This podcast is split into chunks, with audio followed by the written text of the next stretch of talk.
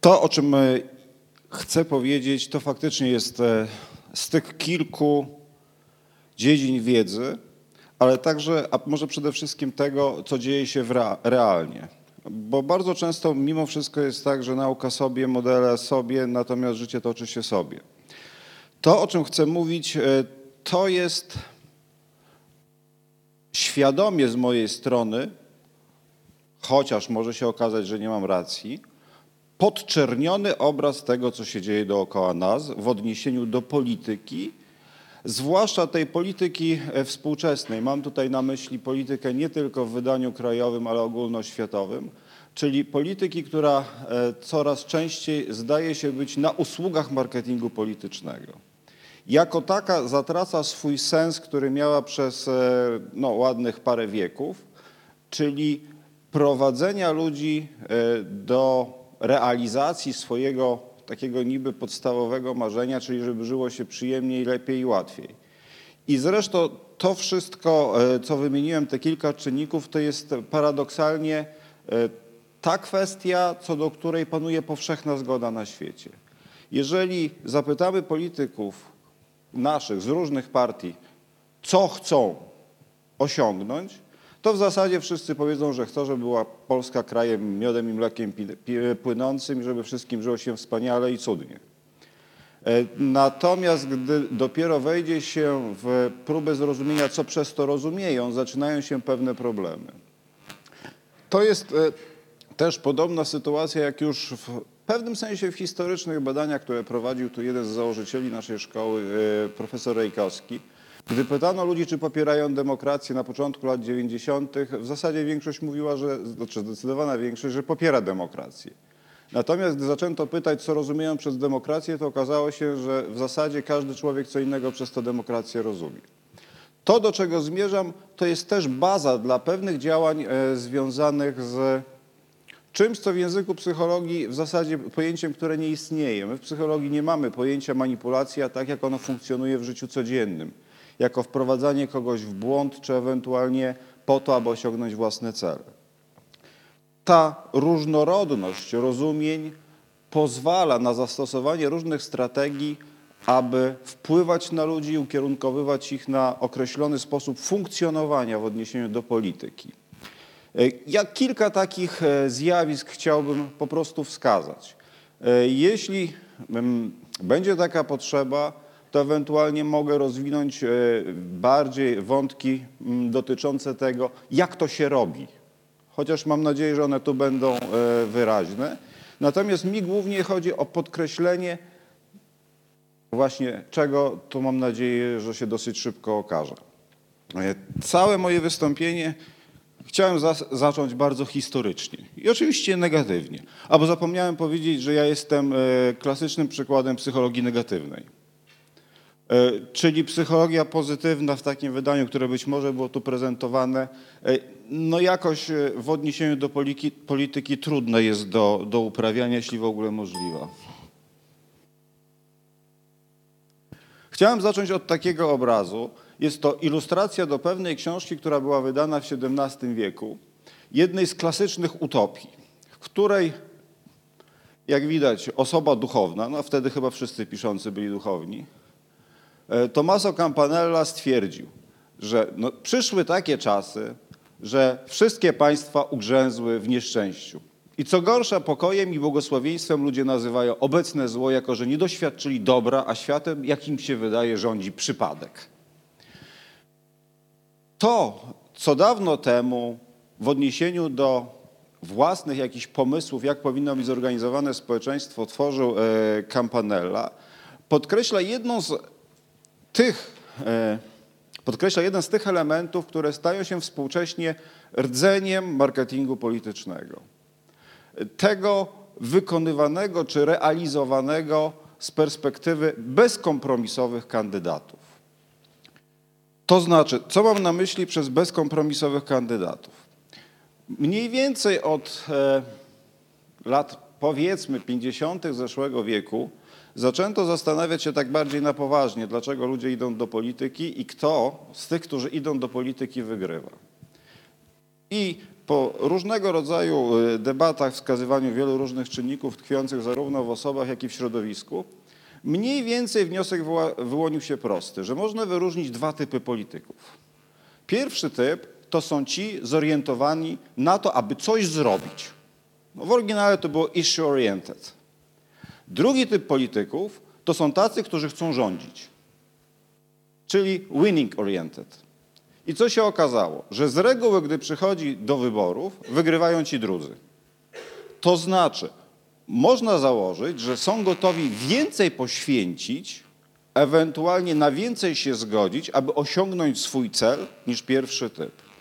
A to de facto oznacza, że z jednej strony następuje w pewnym sensie profesjonalizacja polityki, ale z drugiej strony to dążenie do władzy, do kierowania ludźmi też w pewnym sensie może prowadzić do zarządzania pewnym rozumieniem świata, czy pewną wizją świata, do przekształcania, to co zauważył Campanella dawno temu, rzeczywistości w pewną ułudę. Tak jak e, zawarłem to w jakiejś tam próbie skondensowania e, treści przekazu, w takim sztucznym raju. Przy czym mi nie chodzi o te sztuczne raje e, wzbudzane przez różnego rodzaju środki halucynogenne, jak to było w oryginale u Baudelaire, ale raczej pewien sztuczny raj jako coś, co daje nam pewną satysfakcję z tego, że wydaje nam się, że rozumiemy rzeczywistość, zwłaszcza rzeczywistość polityczną i w niej funkcjonujemy. O co chodzi w polityce? No niby rzecz jest prozaiczna. Natomiast wydaje się, że obecnie to już e, gdzieś ta prozaika zeszła e, pod pokłady niższe naszego myślenia i rozumienia. Jak e, jeden z wybitniejszych badaczy czy analityków, jeśli chodzi o mm, zachowania wyborcze, o teorię demokracji, głosił, Anthony Downs, głównym celem wyborów jest wyłonienie przez społeczeństwo swoich reprezentantów, którzy będą prowadzić politykę najbardziej przez, nie pożądaną, przez nich pożądaną. Czyli teoretycznie my powinniśmy głosować na tych, którzy będą realizować to, czego chcemy. No i w zasadzie słowo teoretycznie jest tu słowem, wydaje się obecnie, najważniejszym. Jak jest w praktyce?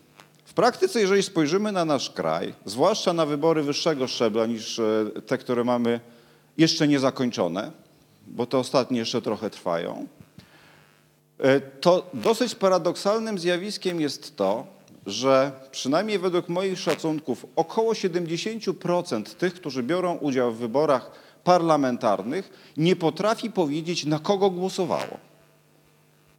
Możecie się e, Państwo pobawić e, ze swoimi znajomymi, bo to tak łatwiej, i zapytać z imienia i nazwiska, na kogo głosowali. Jest olbrzymi problem.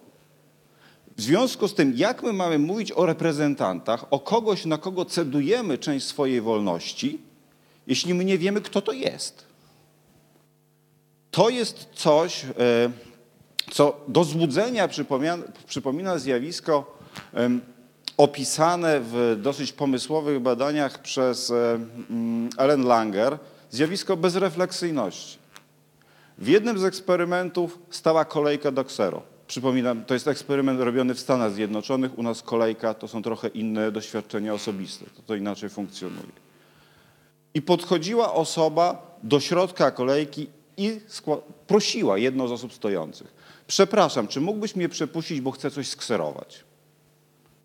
I się okazało, że 70-80% osób przepuszczało osobę, bo chciała coś skserować. Po co oni stali w kolejce? Bo chcieli coś skserować.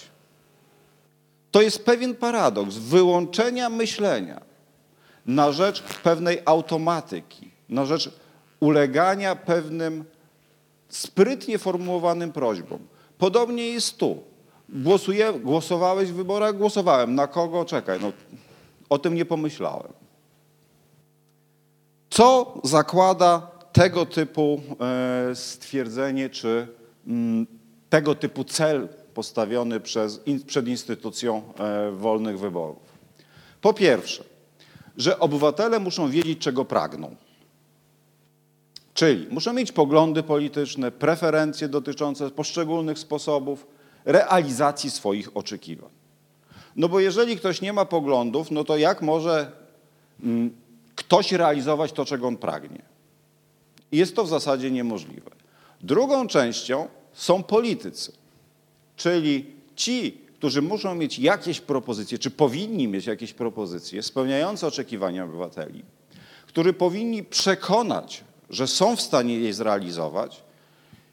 I co w tym wszystkim jest z perspektywy politycznej najstraszniejsze, je zrealizować. Stąd pojawiają się przede wszystkim dwa pytania, i na te pytania będę starał się e, spróbować przynajmniej jakiejś tam fragmentarycznej odpowiedzi udzielić. Po pierwsze, czy obywatele, czy my mamy poglądy? A po drugie, co robią politycy, kiedy stwierdzają, że mamy poglądy i kiedy stwierdzają, że nie mamy poglądów? Ewentualnie, co trzeba zrobić, aby ludzie nie mieli poglądów? Bo to tak naprawdę z perspektywy rządzenia jest sytuacja optymalna. To jest zamienienie społeczeństwa obywatelskiego, przepraszam za wyrażenie, w stado baranów, którzy będą szli za głosem pasterza, który się pojawia albo znika, ale ten głos ciągle gdzieś, gdzieś wibruje. Z perspektywy polityków, no dosyć niedawno taki powiedzmy brytyjski Niemiec e, w odniesieniu do brytyjskiej sceny politycznej, czyli Stefan Henneberg, stwierdził, że można wyróżnić cztery takie ogólne sposoby posługiwania się marketingiem politycznym z perspektywy e, polityków. Czyli różnego rodzaju działaniami, których celem jest wpłynięcie na obywateli aby z jednej strony w sytuacji wyborów poparli określonego kandydata czy określoną partię, a w sytuacji w cudzysłowie pokoju, żeby popierali inicjatywy na przykład e, proponowane przez rząd, ewentualnie e, popierali protesty organizowane przez opozycję. E, to rozpisanie kandydatów czy partii zależy według niego od dwóch czynników, czyli od dwóch ogólnych orientacji.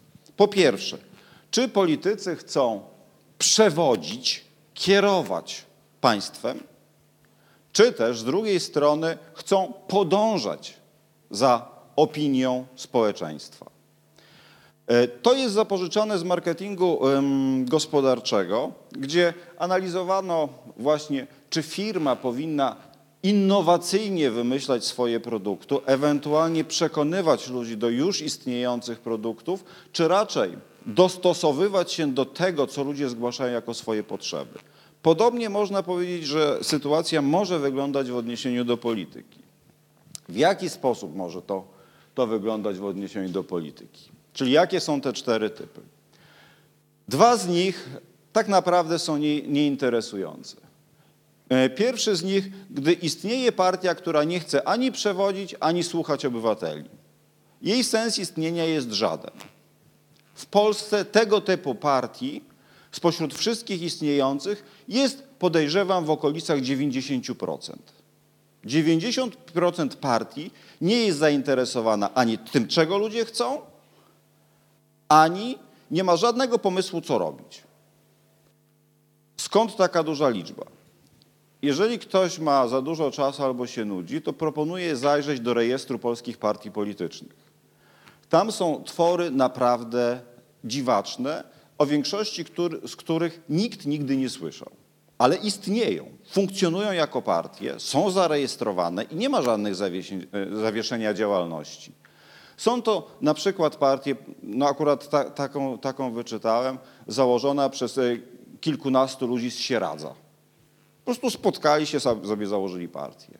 Można i tak zorganizować sobie życie. Nie wiem, jaka była motywacja, może, żeby mieć jakiś powód spotykania się w jakimś lokalu gastronomicznym. Trudno dociec.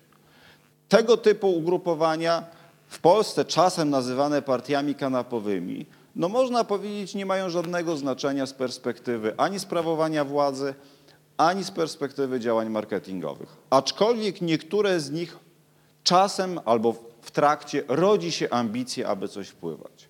Drugi typ, który jest mało interesujący, ponieważ jest to typ idealny, to jest ugrupowanie, które dostosowuje swój program do potrzeb obywateli, ale przekształca go w taki sposób, aby był zgodny z jakimiś pryncypiami, które ona wyznaje i prezentuje, a z drugiej strony, i to najważniejsze, realizuje go, aby zbudować stabilną relację, stabilny związek oparty na wzajemnym zaufaniu z wyborcami.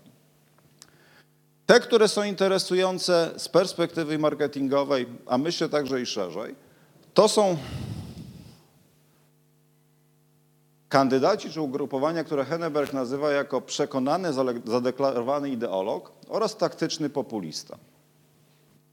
Kto to jest zadeklarowany ideolog? To są ugrupowania kandydaci przywiązani do określonej ideologii, które mają program, ale ten program jest dogmatem. W nim nic nie można zmienić. To jest po prostu efekt odkrycia prawdy. Odkryliśmy prawdę, prawda jest tylko jedna i teraz, jeżeli wy jesteście gotowi na jej przyjęcie, to prawda was wyzwoli. Jeżeli nie jesteście gotowi na, na jej przyjęcie, to w zasadzie nie macie racji bytu. Bo po co wy jesteście, skoro nie chcecie poznać prawdy? Ten wzorzec myślenia to jest jakaś klasyka autorytaryzmu czy skrajnych, zamkniętych ideologii, takich jaką w swoim czasie był faszyzm, który nie dopuszczał alternatywy, czy komunizm, który też alternatywy nie dopuszcza. Tego typu kandydaci po prostu znają wszystko. Z perspektywy wyborców, jeżeli kogoś nazywamy ideologiem, co to oznacza? Podobną rzecz, że on spostrzega rzeczywistość w zasadzie w sposób, czy ona w zasadzie w sposób czarno-biały. My znamy prawdę, oni to są nasi wrogowie. Oni prawdy nie znają, z nimi nie rozmawiamy. Jakby zniknęli, to byłoby nawet lepiej. Czy to jest dla tych ludzi dobre? W pewnym sensie jest to sytuacja fantastyczna, ponieważ rzeczywistość jest w pełni zrozumiała. Świat jest jasny, bo wiadomo, kto jest dobry, kto jest zły. Wiadomo, co jest dobre, co jest złe. Ja funkcjonuję w nim z pełnym zrozumieniem tego, co się wokół mnie dzieje. Natomiast, że to na poziomie wyższym może indukować agresję, złość, no to już jest niejako e, zupełnie inna historia. Te osoby, można powiedzieć, mają bardzo spójny system przekonań politycznych, ewentualnie nawet szerzej przekonań dotyczących życia.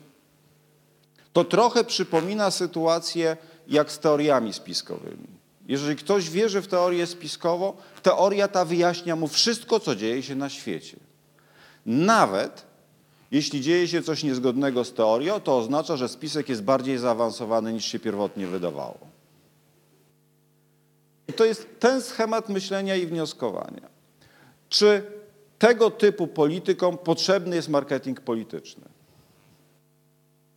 Nie. Im nie jest potrzebny marketing polityczny, ponieważ de facto tego typu e, myślenie nie uwzględnia tego, że ktoś ma jakieś inne potrzeby. Tu nie ma w ogóle żadnego sensu, aby rozpoznawać, co, lubię, co ludzie myślą, czego ludzie pragną. To jest nieistotne. Jeżeli nie przyjmujesz tej prawdy, którą ci objawiam, to w ogóle się to nie interesuje, to odejdź. Natomiast jak najbardziej w tej sytuacji mogą być wykorzystywane różnego rodzaju strategie propagandy czy perswazji. Czyli rozpoznając sposób funkcjonowania, górnolotnie mówiąc, ludzkiego umysłu, ja dostosowuję mój przekaz, aby ludzi w jakimś sensie zwieść albo nawrócić. W wersji skrajnej można by powiedzieć, że takim ideałem z tej perspektywy, czyli ujednolicenia myślenia społeczeństwa pod jednym sztandarem, to jest to, co współcześnie obserwujemy na przykład e, w obozach szkolących terrorystów. To jest narzucanie wizji rzeczywistości, która wyjaśnia wszystko.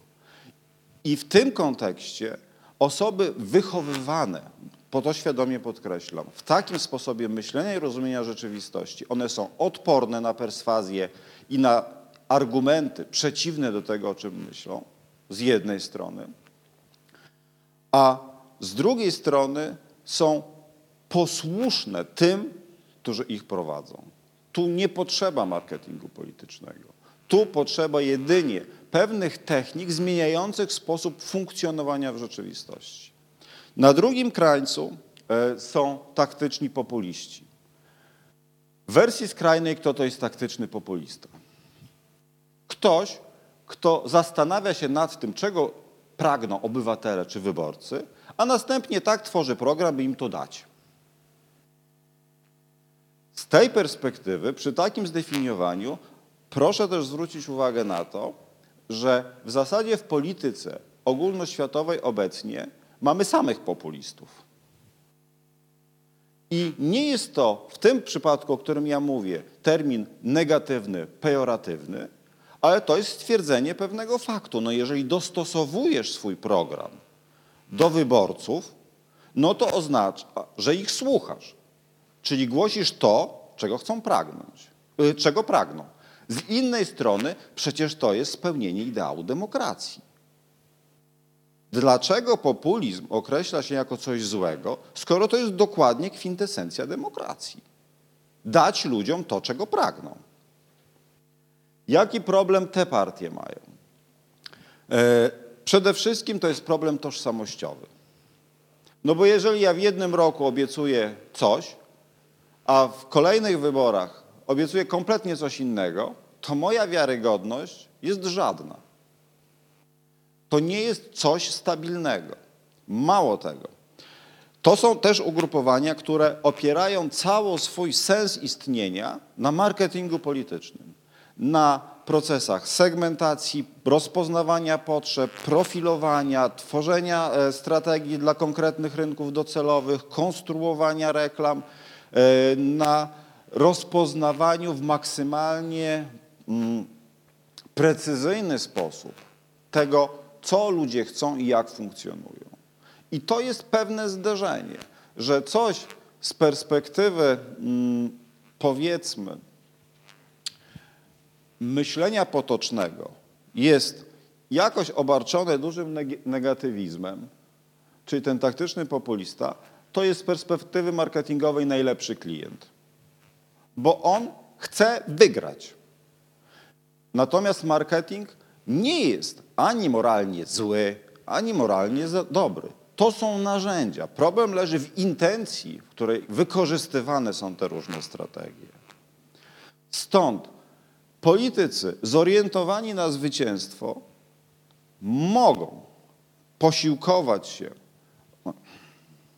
właśnie tego typu działaniami w sposób permanentny, aby osiągać swoje cele, czyli władzę. Zwróćcie też Państwo uwagę, że tu nie ma w ogóle żadnego zastanowienia e, nad tym, czy to w ogóle ma jakiś sens głębszy. Ja to robię, by wygrać. I tyle. I kropka.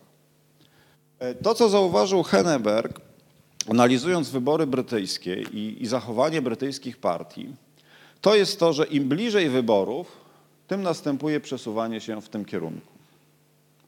Po wyborach, jeżeli partie mają rzeczywiście jakiś rdzeń ideologiczny, następuje powrót na górę. Po czym zbliżają się następne wybory, znów idzie w dół. No i to jest pewna, pewna cykliczność. E, to w odniesieniu do sceny polskiej, sceny politycznej, no można próbować dookreślić, które ugrupowania są które. Oczywiście typów czystych przynajmniej według mnie nie ma. Są typy bardziej po tej stronie, bardziej po tej stronie. E, tu zacytuję Andrzeja Olechowskiego, którego przed e, jeszcze katastrofą smoleńską, gdy był kandydatem w wyborach prezydenckich w 2010 roku, zapytano, czego nie lubi w Platformie, a co lubi w PiSie. Pomijając już tam, że może mieć jakieś urazy osobiście, Andrzej Ocholski powiedział tak, w Platformie nie ma czegoś takiego, za co mogłaby się dać zabić. W PiSie są takie rzeczy. Dodając do tego język biologiczny, można powiedzieć, że taktyczny populista to jest polityczna ameba. Ktoś, kto dostosowuje się kształtem do tego, do tej formy, w której funkcjonuje. Czy to jest dobre, czy złe? To jest kwestia osądu już z innej perspektywy. Żeby nie było, politykom jest trudno. Jest trudno, ponieważ w trakcie funkcjonowania, a zwłaszcza w trakcie wyboru, poddawani są, czy inaczej odczuwają na sobie presję płynącą z dwóch stron, czy z dwóch tak jakby sił, które e, Lance Bennett dookreślił i nazwał. Pierwsze z nich nazwał pewnymi siłami czy wymogami rytualistycznymi. Co jest największym wymogiem rytuału wyborczego według niego? Ano to, że kandydat musi mieć program. No jakoś tak się dziwnie dzieje, że kandydat, który nie ma programu, to jest jakiś dziwny. Czy na pewno? Do tej pory, przynajmniej e, według tego, co, co ja wiem, są dwa badania zrobione na świecie, które dają jednoznaczne wyniki identyczne. Pierwsze zrobione w Ameryce w latach 80., drugie zrobione niedawno u nas, e, które robiliśmy z jednym z moich magistrantów. Odpowiedź na to pytanie, znaczy one miały odpowiedzieć na pytanie następujące. Co się dzieje, gdy kandydat nie ma programu? W obu badaniach wynik jest identyczny. Jest to zdecydowanie lepszy kandydat niż ten, który ma program.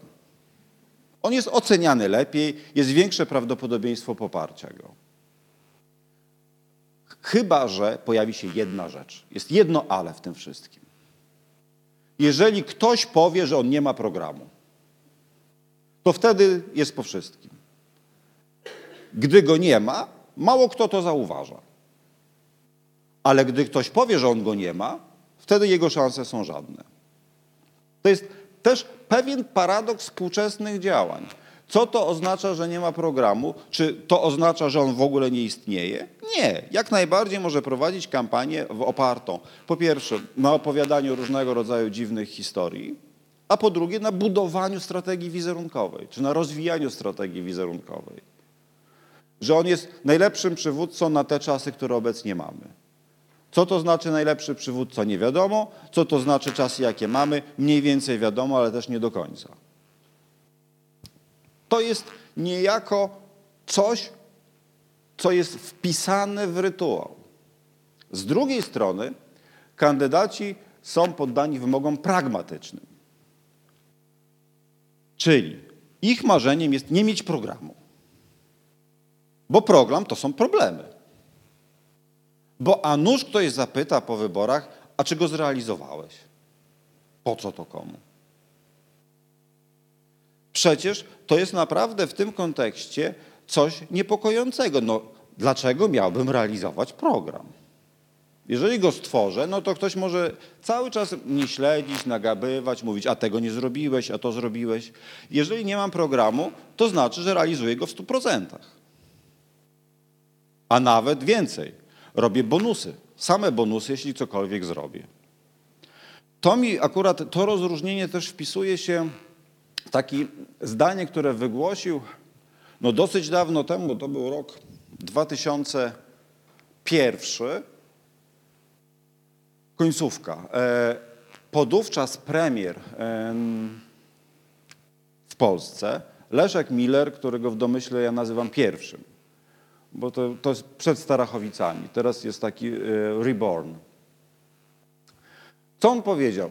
Dziennikarz zadał mu no, kluczowe w pewnym sensie pytanie. Panie premierze, dlaczego SLD nie realizuje swojego programu wyborczego, gdy wygrało wybory? A Leszek Miller odpowiedział w telewizorze. A dlaczego ma go realizować? Po czym wyjaśnił. Gdybyśmy wygrali wybory z taką przewagą, że sami tworzymy rząd, na pewno byśmy go zrealizowali. Ale my jesteśmy w koalicji z PSL-em. Wszystko, co było w kampanii, jest nieważne. Teraz obowiązuje umowa koalicyjna, czyli kompletnie coś nowego. Na co więc głosowali wyborcy? Na jajko z niespodzianką. Każde wybory polityczne, co też warto zwrócić na, na to uwagę, są tak naprawdę wyborami jajek z niespodziankami. Tylko jak w sklepie z reguły kupuje się niespodzianki, to one są miłe, tak tutaj to z reguły jest taki pajac, który wyskakuje z pudełka. O co mi chodzi? Bynajmniej nie o jakieś rzeczy magiczne, tylko uświadomienie jednego faktu, że decyzje wyborcze są decyzjami zero-jedynkowymi. Popieram albo nie popieram. A jeżeli popieram człowieka, popieram partię, to ze wszystkim, co on głosił, głosi i co zrobi w przyszłości. A ja tak naprawdę nie wiem, co on zrobi w przyszłości. W wielu przypadkach też nie wiem, co on robił wcześniej. W związku z tym moja decyzja to jest decyzja za całym programem. Niezależnie od tego, czy są tam punkty, które są dla mnie tragiczne, czy nie. To jest decyzja za wszystkim. Wyborca nie ma nigdzie na świecie możliwości powiedzenia e, na karcie do głosowania, ja głosuję powiedzmy na Platformę Obywatelską pod warunkiem, że wyrzucicie Niesiołowskiego, bo go nie lubię. Albo zagłosuję na PiS, ale jak Kaczyński już nie będzie prezesem.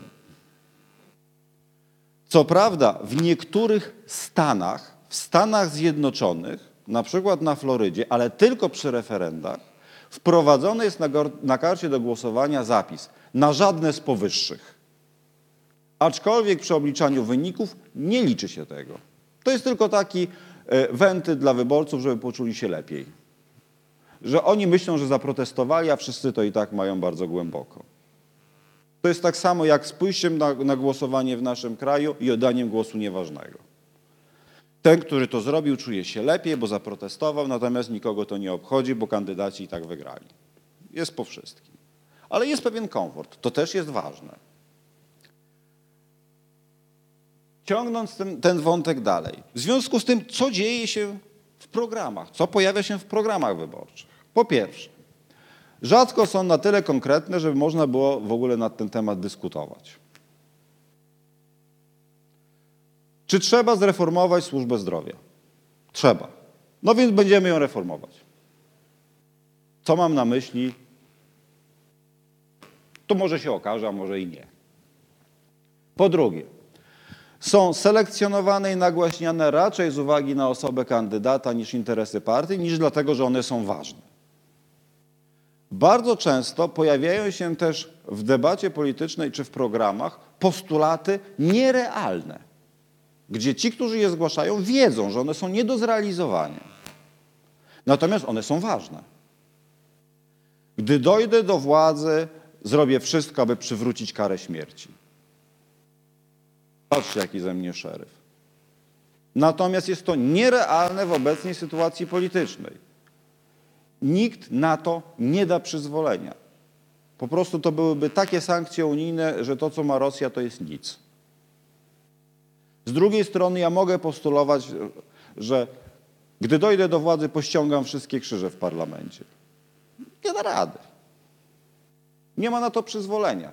To jest wrzucenie pomysłu, aby coś się działo, coś się gotowało, bulgotało. Natomiast na dzień dobry jest to nierealne. To przy tych wyborach, które jeszcze trwają, co się pojawiło w mediach, z czym wyskoczyło od razu masa polityków. Unieważnijmy wybory. Nie jest to możliwe. Nie ma takiego rozwiązania prawnego, które by pozwoliło unieważnić w całości wybory samorządowe. Je można unieważniać w poszczególnych okręgach. Czyli to, co dziś, dziś rano usłyszałem w radiu, że jeden z kandydatów gdzieś na Podhalu wraz z całą swoją rodziną głosował na siebie, co dało wynik wyborczy zero że w Szczecinie przez moment wygrał kandydat, który nie kandydował. E, zdarzają się cuda. Czasem większe, czasem mniejsze. Nie? Mogą być definiowane po, przez polityków w odmienny sposób w zależności od tego, do, do kogo o tym mówią. Czyli, jeżeli rozmawiam z pielęgniarkami, to mogę zapłakać na ich losem. Ale gdy rozmawiam z lekarzami, to pielęgniarki w zasadzie są nieistotne. To samo jest uwarunkowane publicznością, do której się zwracam. E, mało tego, czasem wręcz opłaca się mówić wbrew temu, co się myśli. Bo też pokazują badania, można dzięki temu stać się takim politycznym maverickiem, tak to się w ogóle nazywa. Czyli kimś, który owszem jest w jakiejś partii, ale on jest niezależny. On wykazuje własny, niezależny styl myślenia. Co bardzo często jest też strategią takiego sztucznego pompowania własnego wizerunku, własnej niezależności, siły, wspaniałości. Wypowiedzi na temat tych problemów rzadko są e, sformułowane w sposób niosący kontrowersje czy niosący ryzyko zrujnowania publicznego wizerunku kandydata. To za chwileczkę pokażę bardziej, w czym jest rzecz. To znaczy, kiedy się opłaca w, w społeczeństwie wywoływać podziały, to się opłaca. Natomiast w większości kwestii lepiej nie jątrzyć, bo to, co chcę zrealizować, gdy dojdę do władzy, może wcale nie być takie popularne to po co mam na dzień dobry przekreślać swoje szanse, swoje ambicje? Są często połączone z twierdzeniami dotyczącymi cech przeciwnika lub na temat tego, co powinno, na czym op, powinno opierać się przywództwo polityczne. Ja, proszę Państwa, kandyduję, ponieważ według mnie przywódca polityczny powinien być kompetentny i moralny. Koniec mojego przekazu. W związku z tym wiemy, bardzo łatwo zresztą to wywnioskować ze sloganów, z wypowiedzi polityków, jaki według nich powinien być przywódca w tym kraju. Natomiast co to oznacza konkretnie, to już trochę mniej wiadomo. W trakcie kampanii z reguły poruszanych jest niewiele kwestii, koncentrują się na kilku wybranych zagadnieniach, pozostałe pomijają. To y, znów w literaturze amerykańskiej bardzo ładnie się nazywa że mamy przeciwstawienie sobie czegoś, co się nazywa single issue theory, czyli koncentracją całej kampanii na jednym problemie czy na jednym wątku, który jest z różnych stron maglowany przez, e, e, znaczy z różnych perspektyw ujmowany czy, czy maglowany w debatach, ewentualnie thousand flowers theory, że kandydat wychodzi do wyborców z bukietem kwiatów żeby każdy mógł sobie wybrać taki, który mu pasuje. Czyli rozbudowuje program. Okazuje się, że z reguły ci z tysiącem kwiatów przegrywają z kretesem. Bo po pierwsze, wbrew pozorom, e, jasne, że wyborca łatwiej tam odnajdzie coś dla siebie, ale również może łatwiej odnaleźć coś nie dla siebie. A po drugie, otwierają tysiąc frontów do ataku. Jeżeli ja mam pro program składający się z jednego punktu, ja mam stuprocentową pewność, gdzie będę atakowany. Nie ma innego wariantu. To musi być ten punkt. W konsekwencji to, co pokazałem o, o tych problemach, to, co mówiłem o eksperymencie z kserem, przekłada się na, na pewne strategie, które no nie to, że wizjonersko przewidywał, bo niby to zaobserwował. Mm, z jednej strony e, Psycholog to za dużo powiedziane może. To jest psychoanalityk, bardzo znana postać, Erich Fromm, popularna, psychoanalityk niemiecki ze szkoły myślenia marksistowskiej, analizujący e, kampanię Hitlera. I on zauważył kilka ważnych rzeczy, które w zasadzie no, też jakąś tam wielką, e, wielkim odkryciem nie są, ale paradoksalnie one są na porządku dziennych dzisiaj, porządku dziennym dzisiaj. Te strategie, które opracowywał Józef Goebbels dla Hitlera, one działają teraz. One są wykorzystywane teraz. Troszkę podrasowane, czasem bardziej zaawansowane. Natomiast strategie oddziaływania na ludzi aż tak mocno, jeśli chodzi o swoją istotę, się nie zmieniają. Co stwierdził Fromm? Po pierwsze, zdecydowanie jest łatwiej rządzić społeczeństwem, które wykazuje niechęć do samodzielnego myślenia. To jest to, co mówiłem nieładnie o, o, o stadzie baranów. Jeżeli ludzie nie chcą myśleć, to łatwiej jest nimi kierować. Przez emocje, ewentualnie wzbudzać koncentrację na pewnych problemach, całkowicie ukrywając inne. W jaki sposób można to osiągnąć? No można to osiągnąć, jak nazwał to Fromm, paraliżując krytyczne myślenie bądź mówiąc językiem e, współcześniejszym, jako zaszczepianie bezrefleksyjności. Innymi słowy, przekaz skierowany do społeczeństwa. Co będziesz myślał? No nie masz co robić. Jest tyle fajnych rzeczy. A ty będziesz myślał? Przecież jesteś zmęczony. Zajmij się czymś radosnym. Pooglądaj coś fajnego w telewizji. Taniec jakiś, z lodem, bez lodu, nieważne. Jest przyjemnie, jest miło. A zastanawiać się, po co? Skąd się to bierze?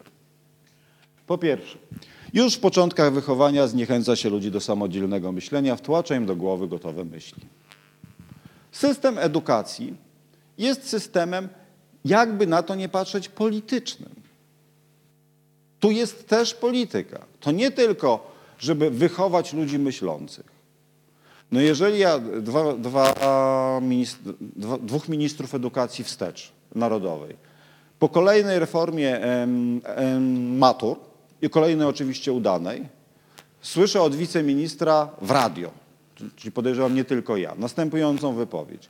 Obecnie każdy podchodzący do, do e, egzaminu maturalnego, egzaminu dojrzałości powinien znać dziewięć lektur i zaczyna wymieniać. Bogu rodzica.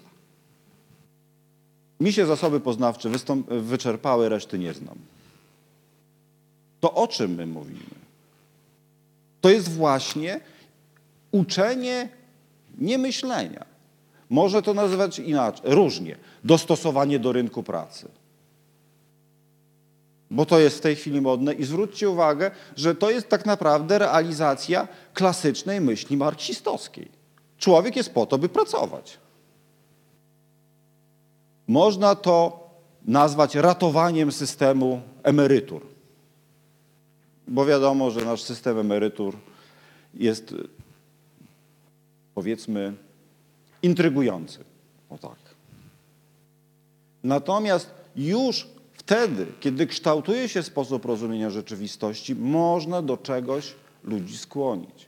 Mogą to być rzeczy, które ogólnie są pozytywne. Można nauczyć już wtedy obywatelskiego obowiązku, zaangażowania na rzecz demokracji, tak jak jest w Stanach Zjednoczonych. Gdy Amerykanin słyszy hymn, wstaje ręka na serce. Gdy Polak słyszy hymn, to się rozgląda. Nie? Trzeba zobaczyć, co się dzieje. To jest mniej więcej ta różnica. Aczkolwiek, co jest paradoksalne, obywatelski obowiązek coś fajnego. Jaki jest skutek uboczny? Że ja pójdę na wybory, chociaż wiem, że startują dwie sieroty. I co pokazują badania? Startuje dwóch kandydatów kompletnie do niczego się nie nadających. Obywatelski obowiązek skłania, że głosuje na któregoś z nich. A gdzie to, co postulował Darwin? Instynkt samozachowawczy. Nie ma. Drugi pomysł. Przekonanie obywateli, że jakieś kwestie są zbyt skomplikowane, aby przeciętna jednostka mogła je zrozumieć. Przedstawianie czegoś jako bardzo, y, przedstawione jest jako coś, zawiłe, coś zawiłego, czego zrozumienie wymaga eksperckiej wiedzy. To jest tak trudne, że zaufajcie mi. Ja wiem, o czym mówię. A jak mimo wszystko chcecie, żebym wam to opowiedział, to ja wam to opowiem. Zaraz będzie przykład.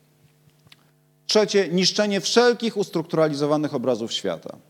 Czyli tego, co mówiłem przy okazji systemu przekonań, który jest spójny, zwarty, wyjaśnia wszystko. Jeżeli ja to porozbijam, to mam do czynienia z człowiekiem, którego umysł poglądów wygląda jak ospa. Po prostu są takie kropki, które są ze sobą niepowiązane. To też za chwileczkę rozwinę. Rezultatem może być albo cynizm i sceptycyzm wobec wszystkiego, co mówią politycy, albo dziecinna wiara we wszystko, co oni sugerują. Najpierw trochę o tym um, przekonywaniu, że rzeczywistość jest trudna. Słabo widać, to jest kadr z roku 1984 z filmu. E, Orwell zainspirował wielu. Co prawda on był początkowo wielkim zwolennikiem Stalina, ale dosyć szybko mu przeszło, jak na chwilę pojechał do Związku Sowieckiego. No i potem zaczął trochę w drugą stronę wszystko pisać. Ale był inspiracją na przykład dla e, Williama Luca, który już bardziej w dziedzinie, czy to public relation, czy też w dziedzinie e, wiem, pisania przemówień, czy analizy wypowiedzi polityków, mówi o czymś, co się nazywa podwójną mową. Orwell mówił o nowomowie, ten mówi o podwójnej mowie, czyli języku, który pretenduje, aby coś komunikować, ale tego nie czyni. Który sprawia, że to, co złe, wydaje się dobre, coś negatywnego staje się pozytywne, coś nieprzyjemnego atrakcyjne lub co najmniej tolerowane. Język, który nie stymuluje myślenia, ale je ogranicza. Oczywiście można tu zejść na poziom pojedynczych pojęć, bo to jest niejako coś powszechnego od czasu uruchomienia w Stanach Zjednoczonych e, akcji afirmatywnej. Że nie ma już murzynów, tylko są Afroamerykanie. W Europie mamy, wyczytałem niedawno, Afroeuropejczyków. I możemy to kontynuować. To o to chodzi na poziomie słów. A na poziomie ogólniejszym o, cytat.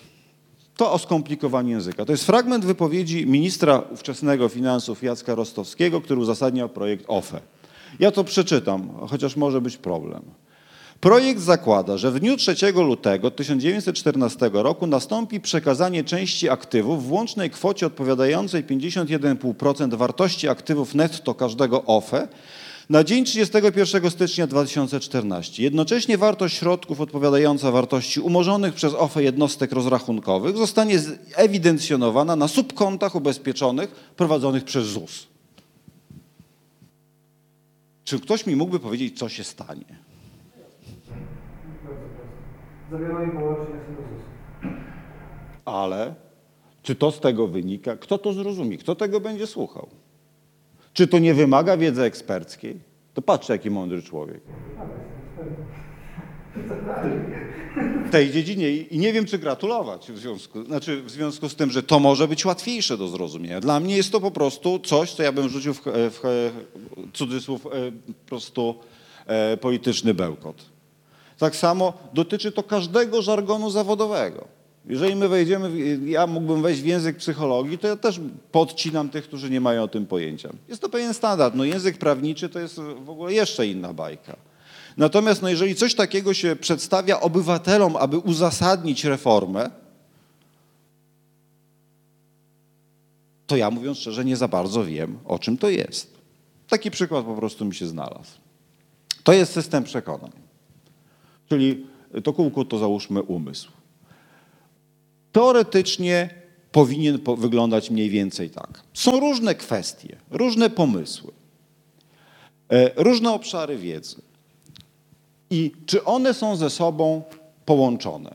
Teoretycznie powinny być. No bo jest chyba oczywiste, tutaj nie wiem, czy akurat te są połączone, bo tak trochę sobie kreski rysowałem. Ale podejrzewam, że aż najgorzej nie jest. No wiadomo, że podwyżka emerytur może być związana z przyjęciem euro. Może być? No bo to zaczną jakieś e, przewalutowania, korekty w te lub we w te. Podatek liniowy z prywatyzacją służby zdrowia, z przyjęciem euro. Co to oznacza? Po co w ogóle ten system tutaj taki wymodelowałem? A to oznacza tyle, że jeżeli ktoś do, do mnie mówi, gdy dojdę do władzy, zrobię wszystko, aby na przykład podwyższyć emerytury i obniżyć podatki, to teoretycznie to nie są rzeczy zbyt ze sobą spójnie. Bo podwyżka emerytur związana jest z tym, żeby mieć więcej pieniędzy. Obniżenie podatków, co prawda według niektórych faktycznie powoduje wzrost e, wpływu do budżetu, ale najogólniej nie za bardzo. Tym samym to, co pojawiłoby się w głowie, no to moment. To albo jedno, albo drugie. Gdy tego połączenia nie ma, ja spokojnie mogę wam opowiadać wszystko. Współcześnie mistrzem świata w tej kategorii jest dosyć powszechnie uznawany Barack Obama, który wszystkim wszystko obieca. I potem jak jest, tak jest. Potem coś robi. Jeżeli ktoś ma spójny system przekonań, oznacza to, że każde pojęcie, które do niego trafia, każdy pogląd, każda sfera przekłada się na aktywizację wszystkich innych. To jest to, co mówiłem przy okazji rozumienia całej rzeczywistości. Mało tego. To się też przekłada na to, że ja w miarę potrafię określić, jakie ja mam poglądy. Centrowe, lewicowe, prawicowe. To jest ten punkt wyjścia, ten ustrukturalizowany obraz świata. Natomiast co wychodzi z badań i nie tylko z badań? Obywatele, owszem, posiadają postawę, ale w odniesieniu do pojedynczych problemów. Nie ma systemów przekonań. To są badania w Polsce ro- prowadzone przy okazji nawet wyborów, gdzie teoretycznie to ludzie powinni być bardziej na tym skoncentrowani. Wobec niektórych nie mają w ogóle żadnych poglądów. Czy to oznacza, że ich nie wypowiedzą? Nie, bo jeżeli w sondażu ja zadam pytanie, nawet dotyczące czegoś, co ktoś nie wie, że istnieje, to, jako że ludzie są mili, uzyskam odpowiedź. Mało tego, wiele badań pokazuje, że poglądy są konstruowane przez część osób w momencie, kiedy są o nie pytani. Czyli ja wcześniej w ogóle o czymś takim nie myślałem, no a skoro mnie pytasz, to muszę pomyśleć. No to może jestem za. Gdy zapytam tą samą osobę dwa dni później, on ma, może być równie dobrze już przeciw. Ta sama może jednocześnie popierać liberalizację prawa do aborcji i zakaz zapłodnień in vitro i nie mieć poglądów w sprawie wprowadzenia podatku liniowego. I to jakoś nie jest nic nadzwyczajnego. Powiem więcej, e, to nie jest śmiertelne. Z tym da się żyć. A nawet e, daje to dużo radości w życiu. Nie przemęcza.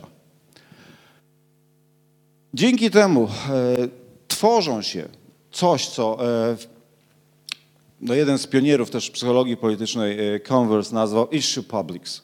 Tworzą się publiczności problemowe i dana osoba w zależności od tego, co jest akurat modne na topie, jest raz w jednej, raz w drugiej. Ewentualnie jednocześnie w kilku innych. Z kolei no, no jeden z badaczy wybitniejszych, jeśli chodzi o język, a zwłaszcza metaforykę, e, George Lakoff, mówi, że mamy tu do czynienia z silosami problemowymi. Po prostu coś przez rację tego, że bardzo często ze sobą razem jest poruszane w mediach przez polityków, tworzy wiązkę, gdy tak naprawdę to nie ma żadnego związku ze sobą. To porozbijanie systemu przekonań, no jak to nazwałem, ospę, umożliwia łatwiejsze kierowanie ludzkim myśleniem. Ponieważ ja mogę swobodnie mówić rzeczy, które są ze sobą sprzeczne. Ja mogę przekonywać ludzi do rzeczy nierealizowalnych, aczkolwiek tworzyć w nich przekonanie, że jestem fantastycznym człowiekiem, bo naprawdę to jestem ja, tylko ja, który jest w stanie zaspokoić ich pragnienia czy pomysły. To, o czym tu mówię, jeszcze jest czasem od innej strony określane mm, jako metaforyczna polityka. Czyli rozumienie, interpretacja, ocena tego, co mówią politycy, ale też tego, jak myślą e, wyborcy, polega na posługiwaniu się pewnymi metaforami czy ramami poznawczymi. Ramy poznawcze, prawa społeczne, obligacja wspólnotowa, kryzys, prawa rynku, profesjonalizm to są hasła, które na przykład mówią Polsce potrzebny jest rząd fachowców. Kto jest fachowcem polityce? To jest naprawdę bardzo trudne pytanie, ja na nie jeszcze jakoś e, nie za bardzo znam odpowiedź. Metaforyka polityczna. O co może chodzić?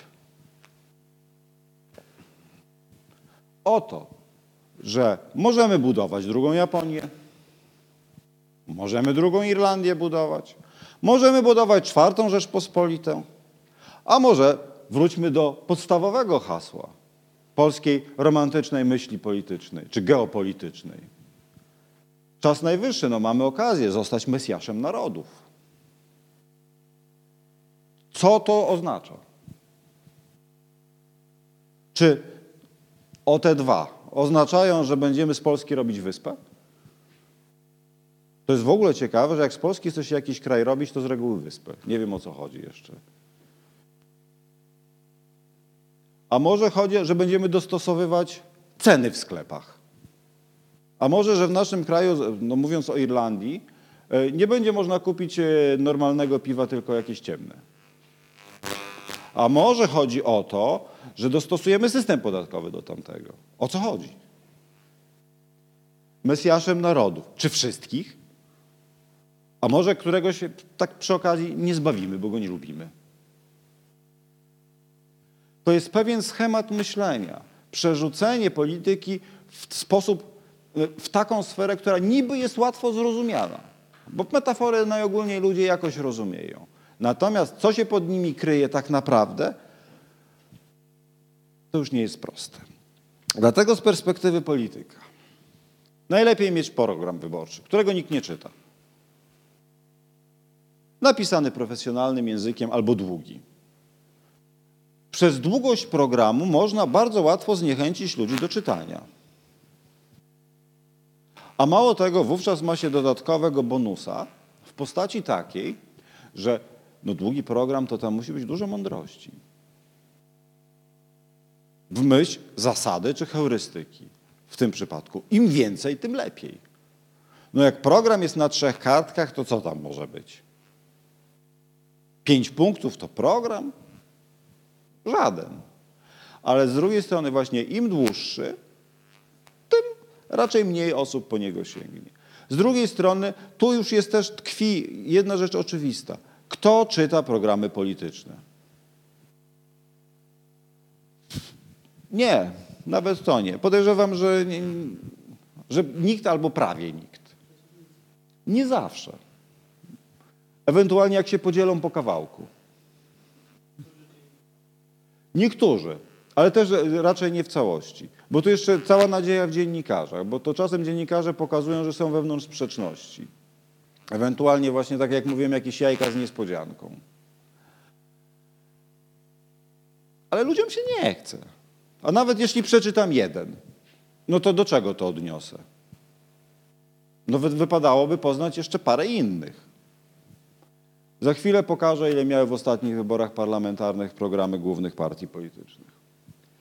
Powinien być jednopunktowy czy sprowadzony do jednego tematu. I takie tematy wiodące mamy. Bo zobaczcie, jak te tematy zajmują ludzi.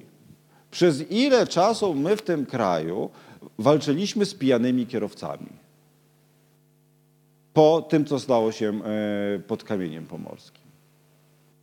Kto powiedział Polakom, ewentualnie w jaki sposób, czy, czy inaczej, czy dotarło to do nas, że w 2013 roku liczba przestępstw spowodowanych przez pijanych kierowców w Polsce gwałtownie spadła.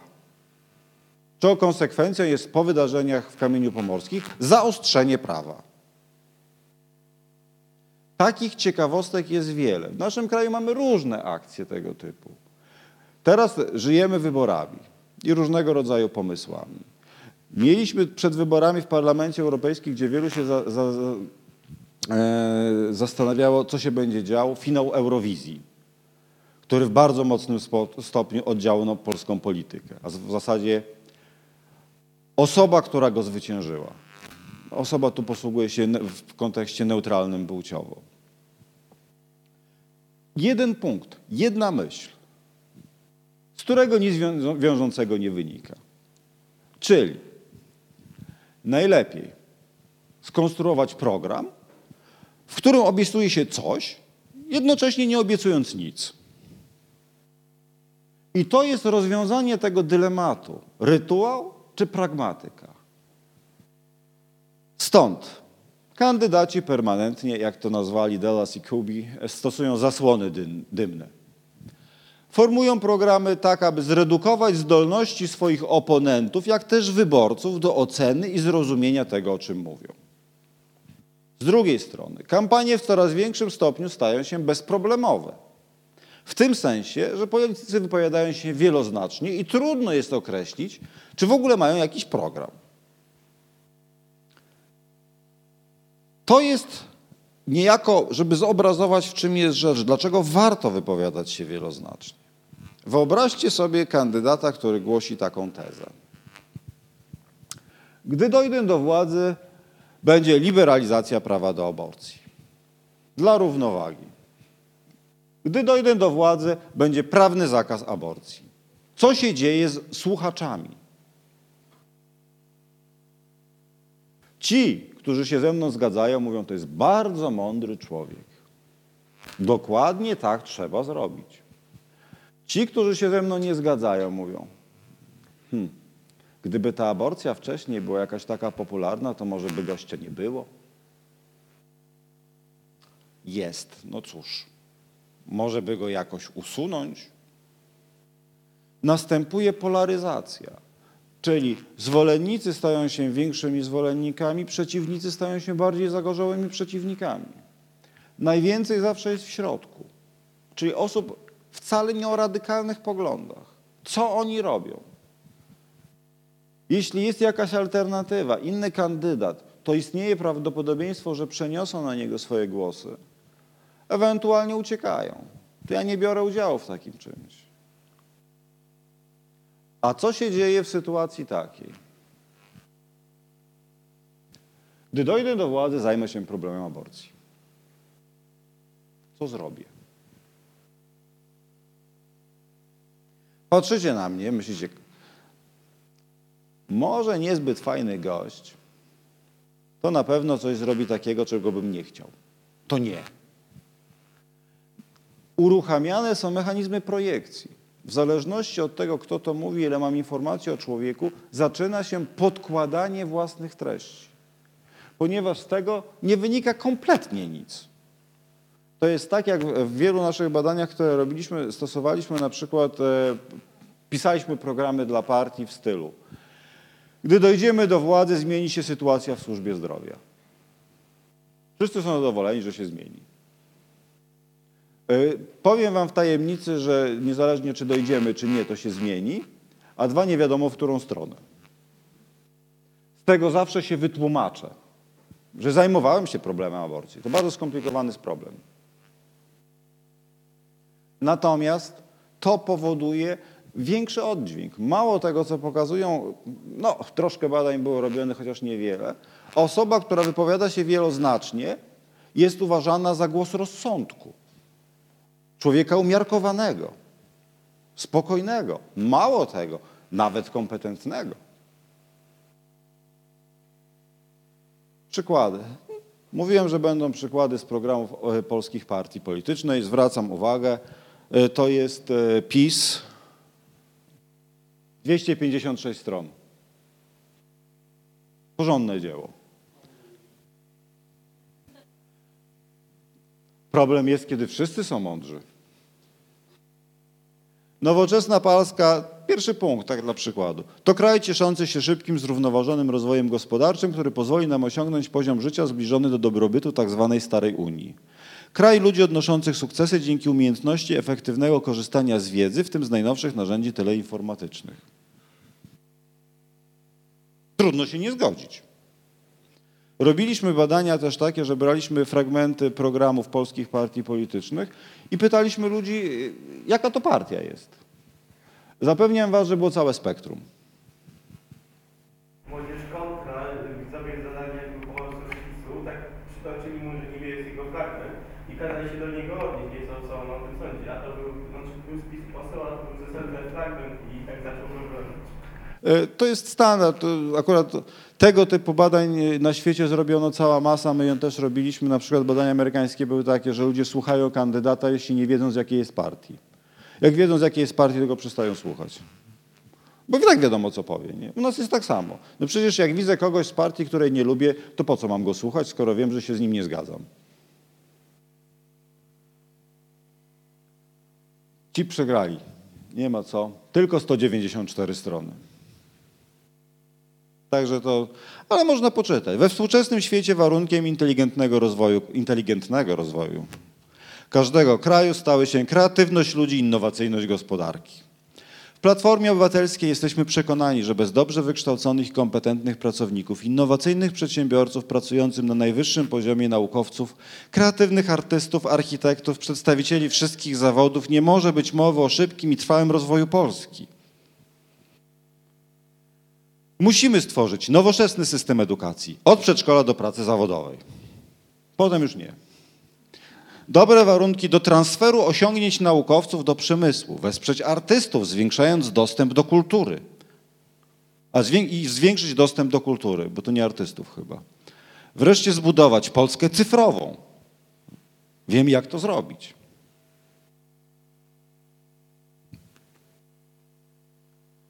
Można to też na poziomie, że tak powiem, indywidualnym zaobserwować. E, To jest najbardziej wdzięczna e, dla badań językowych postać w polskiej polityce. Problem polega na tym, że tak jak na przykład w Stanach Zjednoczonych jest naprawdę kilkanaście książek wydanych po, po George'u Bushu juniorze o tytule Buszyzm. Bo to, co on opowiadał, to było naprawdę wysoka półka. I mu się myliło wszystko, co tylko da się pomylić. E, Natomiast Lech Wałęsa szedł innym tropem. To są, to są jego pomysły. I co z tego wynika? Plusy Unii Europejskiej mają swoje plusy i minusy. Są plusy dodatnie, plusy ujemne, to wiadomo, klasyka. Gdyby w jeziorze były ryby, wędkowanie nie miałoby sensu. A jak się nie wie, co się buduje, to nawet szałasu nie można rozbierać, bo deszcz na głowę będzie padał. I żeby nie było, że to jakieś starocie wyciągam. 2012 rok. Sercem jestem ze związkowcami, robotnikami, z ludem pracującym, ale umysłem przeciw. Mamy więc klasyczne. Jestem za, a nawet przeciw.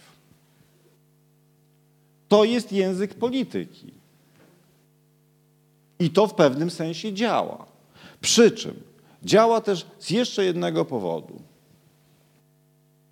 To taka postać chyba historyczna, na którą nanoszę myśl niezwiązaną z tą postacią. Czyli myśl amerykańskiego badacza w zasadzie organizacji, który stwierdził coś takiego. Mówiący wieloznacznie, który jest uważany za wiarygodnego, może być nazwany prorokiem. Lecz identycznie wyrażający się mówca o niskiej wiarygodności może być określony jako głupiec. Innymi słowy, to, co sprawia, że będę wizjonerem, mówiąc nie wiadomo o czym, to w dużej stopniu mój wizerunek, który można osiągnąć na dwa sposoby. Można się z nim urodzić. No z perspektywy marketingowej zadanie jest trudne, bo trzeba by posiłkować się eugeniką, klonowaniem, hodowlą ludzi. Taka szkółka kandydatów na prezydenta czy prezydentów. Ewentualnie można pójść innym tropem, czyli budować wizerunek kogoś, kto będzie uznawany za posiadacza cech. On ich nie ma, ale ludziom się wydaje, że je ma.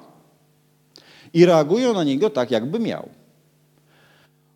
W ten sposób, odchodząc do wizerunku, no można powiedzieć, że to jest w zasadzie jakieś oszustwo. Ale zapewniam Was, że do pewnego momentu tylko. Bo czasem niestety politycy się też uczą. I bardzo często treningi, którym są poddawani, zmiany zachowania nie pozostają bez konsekwencji dla ich normalnego funkcjonowania. Oni zmieniają się w ogóle. Co to jest wizerunek polityka? Tworzone w określonym celu, szczególnego rodzaju wyobrażenie, które ma wywoływać skojarzenia poprzez przydanie dodatkowych wartości i przyczyniać się do emocjonalnego odbioru obiektu. Nie musi znajdować uzasadnienia w realnych cechach obiektu. Wystarczy, że ma znaczenie dla, dla wyborców. Są badania, są analizy, jest praktyka pokazująca, że program tworzy się, program polityczny tworzy się z takich haseł, które odpowiadają określonych cechom wizerunku. Czyli jeśli ja chcę być uznawany za szeryfa, to mogę powiedzieć tak, jak mówiłem. Wprowadzę karę śmierci. Z drugiej strony, jeśli chcę być za człowieka troskliwego, los ludzi bezdomnych nie jest mi obcy. Będę się nimi zajmował, bo tak każe mi moje serce. Czy ja to zrealizuję, w ogóle nie, nie wiadomo, ale chodzi o to, aby przez prezentację różnego rodzaju wydarzeń, zjawisk, zachowań, budować swój wizerunek. To oczywiście może przy, przynieść efekt taki, jak w naszym kraju mieliśmy z, w Mysłowicach, gdzie była chyba jedna z najbarwniejszych postaci w polskiej polityce. Były prezydent miasta, y, skazany prawomocnym wyrokiem za to, że sam na siebie zorganizował napad. Żeby pokazać, jak go nie, nie lubią przeciwnicy polityczni, jaki on jest fajny. Postać barwna, bo to był człowiek, który miał pomysły typu o 10 wyłączamy światła w mieście. Przyzwoici ludzie po 10 nie, cho- nie chodzą po ulicach. Ewentualnie drugi magiczny pomysł, e, po co sprzątać śnieg? Przyjdzie wiosna, sam się stopi. To się dzieje, ale to się może dziać też na takim poziomie. Co sądzicie o człowieku, który jednocześnie ma w sobie albo jest nosicielem następujących chorób? Choroba Addisona, czyli niedobór hormonów e, produkowanych przez korę nadnerczą. Objawy zasłabnięcia, utrata apetytu, spadek masy ciała, biegunka, nudności, obniżenia nastroju, cierpnięcie kończyn. E, słaba wersja leukemii, osłabienie, bóle mięśni i stawów. A granulocytoza. Niedobór białych krwinek, osłabienie obronności organizmu, częste infekcje, gorączka, powiększenie węzłów chłonnych, zapalenie okrężnicy, owrzodzenie żołądka, alergia, prostata plus śpiączka, po wszczepieniu e, metalowej płytki w kręgosłup. Potem to po paru miesiącach płytka musiała być wyciągnięta, bo bóle się nasilały. Żeby nie było, e, że- był nieleczony. Sterydy. Dokładnie e, wyciąg z adrenaliny, o ile pamiętam, chyba z byka. Podawany podskórnie. To jest naprawdę ohydne, jak to było podawane w opisach, bo to była nacinana skóra i wpychane kapsułki pod skórę i następnie bandażowane, żeby się szybciej do krwiobiegu e, dostawało. Prokaina na bóle pleców. E, Antybiotyki, zakażenie przewodów mo- moczowych, antyspastyczne, okrężnica, antypsychotyki e, na zmiany nastroju, testosteron na stabilizację wagi, nambutal na sen, amfetamina, żeby się obudzić, no taki standard. No i na antyhistaminy na alergię. O, oczywiście nie żyje. Tak. To jest ucieleśnienie amerykańskiego snu. John Fitzgerald Kennedy. To jest drobny fragmencik tego, co przypadkiem odtaj- wtedy przypadkiem odtajniono część jego akt chorobowych. I teraz sobie wyobraźcie, że ten człowiek chodził w gorsecie. Między innymi dlatego człowiek, który to jako pierwszy opisał to wszystko, twierdził, być może to wspomogło to, że zginął w Dallas. Bo normalny człowiek, za przeproszeniem, jak dostanie kulkę w głowę, to się osuwa. A on siedział i dostał drugą. Bo gorset go podtrzymywał. Przywódca kraju, który kolokwialnie mówiąc jedzie, jedzie na amfetaminie i no i na antypsychotykach, na antydepresantach. Dzięki temu być może psychologia zawie, e, niejako zawdzięcza teorię tak zwanego myślenia grupowego, którą jeden z amerykańskich psy- psychologów, Janis, po raz pierwszy opisał w odniesieniu do nieudanej inwazji w Zatoce Świn kierowanej przez Kennedy'ego. No i ogólnie myślenie grupowe polega na tym, że jak się zbierze pięciu mądrych, to na pewno coś głupiego wymyślą. No i tak akurat się stało w Zatoce Świni. Można to zrobić do takiego stopnia, że ta pani, jakby co, to, to jest Marilyn Monroe, e, w jednym ze swoich najsłynniejszych występów wokalnych śpiewa na przydechu Happy Birthday, Mr. President. To jest człowiek, który słynął e, ze swojego pociągu do kobiet. Ale w przeciwieństwie do Bi- Billa Clintona, do wielu różnych. No ale skoro był na testosteronie, no to czego wymagać? Mało tego, co też jest dosyć intrygujące, to był jedyny amerykański prezydent katolik.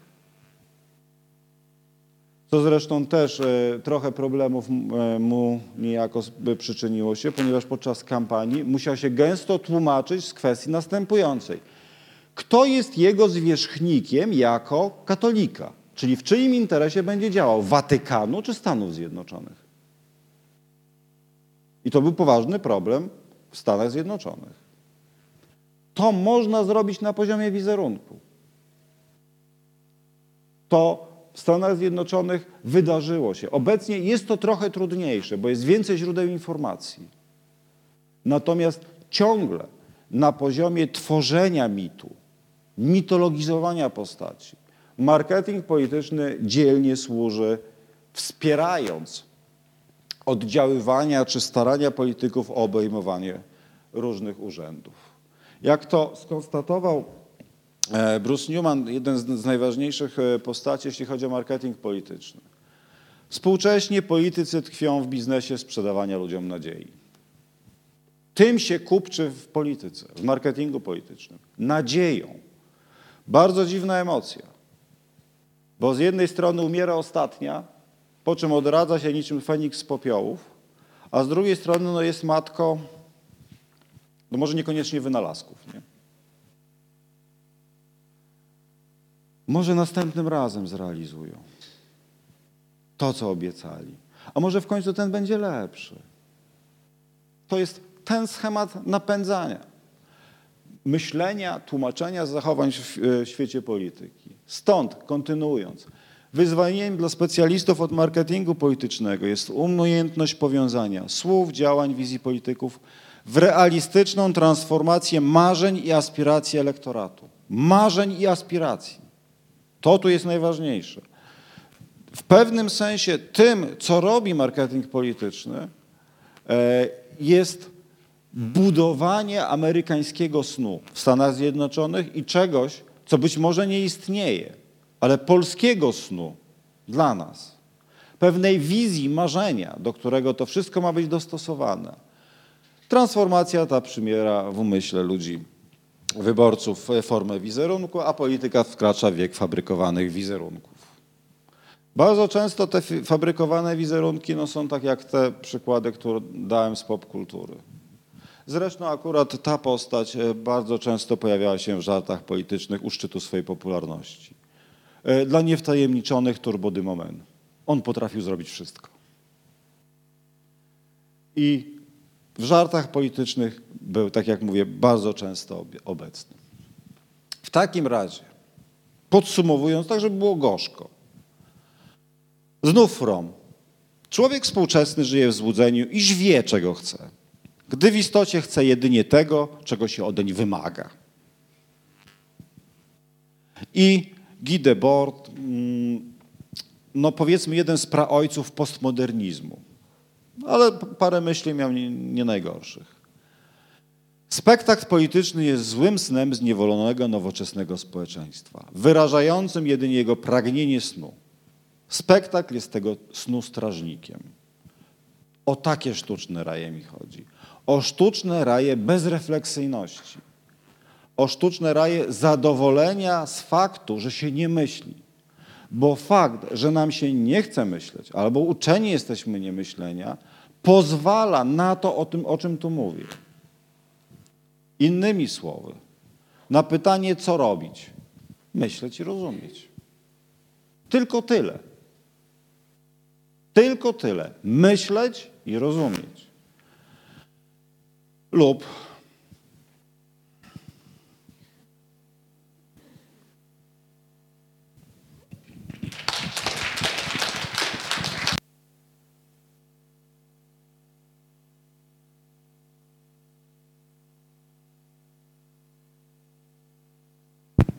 Dziękujemy panie profesorze. Czy jeszcze państwo mają jakieś pytania do pana profesora? Tak?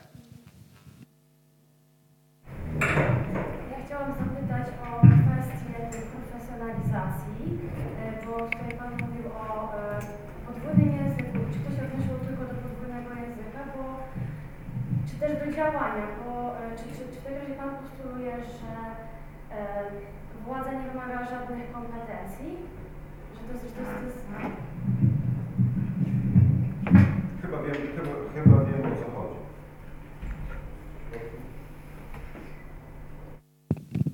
Dobrze, Dzięki. E, To jest, e, tak, to będzie taka no, trochę zawiła moja refleksja, ale nie, nie bardzo. W Stanach Zjednoczonych mo Amerykanie mogą sobie pozwolić na to, żeby prezydent nie wiedział kompletnie nic. Ponieważ wiadomo, że on będzie miał doradców, którzy tak naprawdę prowadzą politykę. U nas problem polega na tym, że polityką, przynajmniej części z nich, mam wrażenie, że znacznej, wydaje się, że oni potrafią zrobić to, o czym mówią. Stąd e, politycy są zawodowcami, natomiast ich kompetencje do rozwiązywania problemów, podejrzewam, są nie aż tak bardzo e, wysokie. To jest ta, taka refleksja, którą przynajmniej e, ja odnoszę, patrząc na to, co dzieje się na scenie politycznej. Natomiast faktem jest, e, że dla wielu polityka staje się zawodem. Pod tym względem tak, patrząc na polski parlament, to naprawdę spory procent to są ciągle ci sami ludzie. Oni z tego żyją. To jest ich sposób na życie, ich sposób na pracę. E, Inny wymiar profesjonalizacji to jest sięganie po marketing polityczny. E, Tu według mnie jeszcze jest bardzo, bardzo dużo do zrobienia. To znaczy politycy coraz, chętniej korzystają z usług e, firm badania opinii publicznej, natomiast z reguły zadają pytania, e, które są bez sensu dla ich kampanii, bo nie potrafią powiedzieć, czego chcą. Z drugiej strony sondaże robione są przez firmy i te firmy niejako wysyłają swoich ekspertów, aby uzasadnić, dla, znaczy pokazać o co chodzi w wynikach. Natomiast nikt tego nie przekłada na strategię. Także to jest taki pozorny profesjonalizm na tym poziomie. Z drugiej strony jest troszeczkę osób, które z PR-u przechodzą do polityki. Natomiast PR to jest e, drobny fragmencik marketingu politycznego. Stąd pod tym względem no jest, jeden, jest, jest pewien problem z profesjonalizacją. A z trzeciej strony to marketing polityczny w tym kraju służy jako obelga. Po prostu politycy wyzywają się, że ty stosujesz marketing polityczny. A wszyscy go stosują.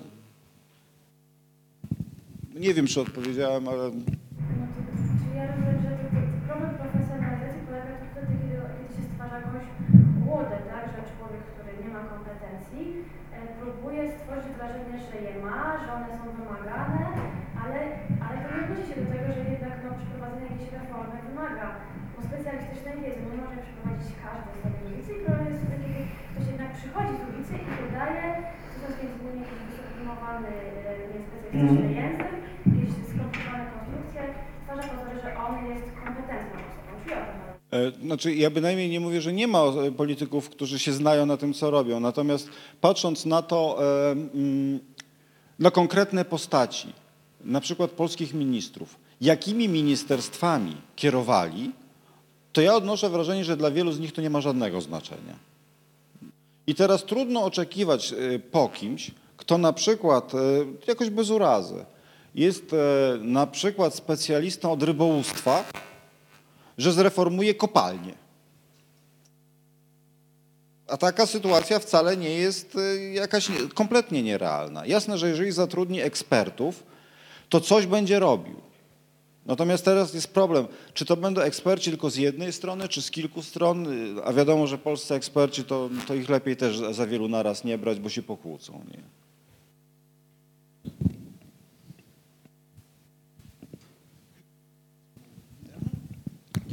Marek Boch, y, Naukowy Uniwersytet Warszawski.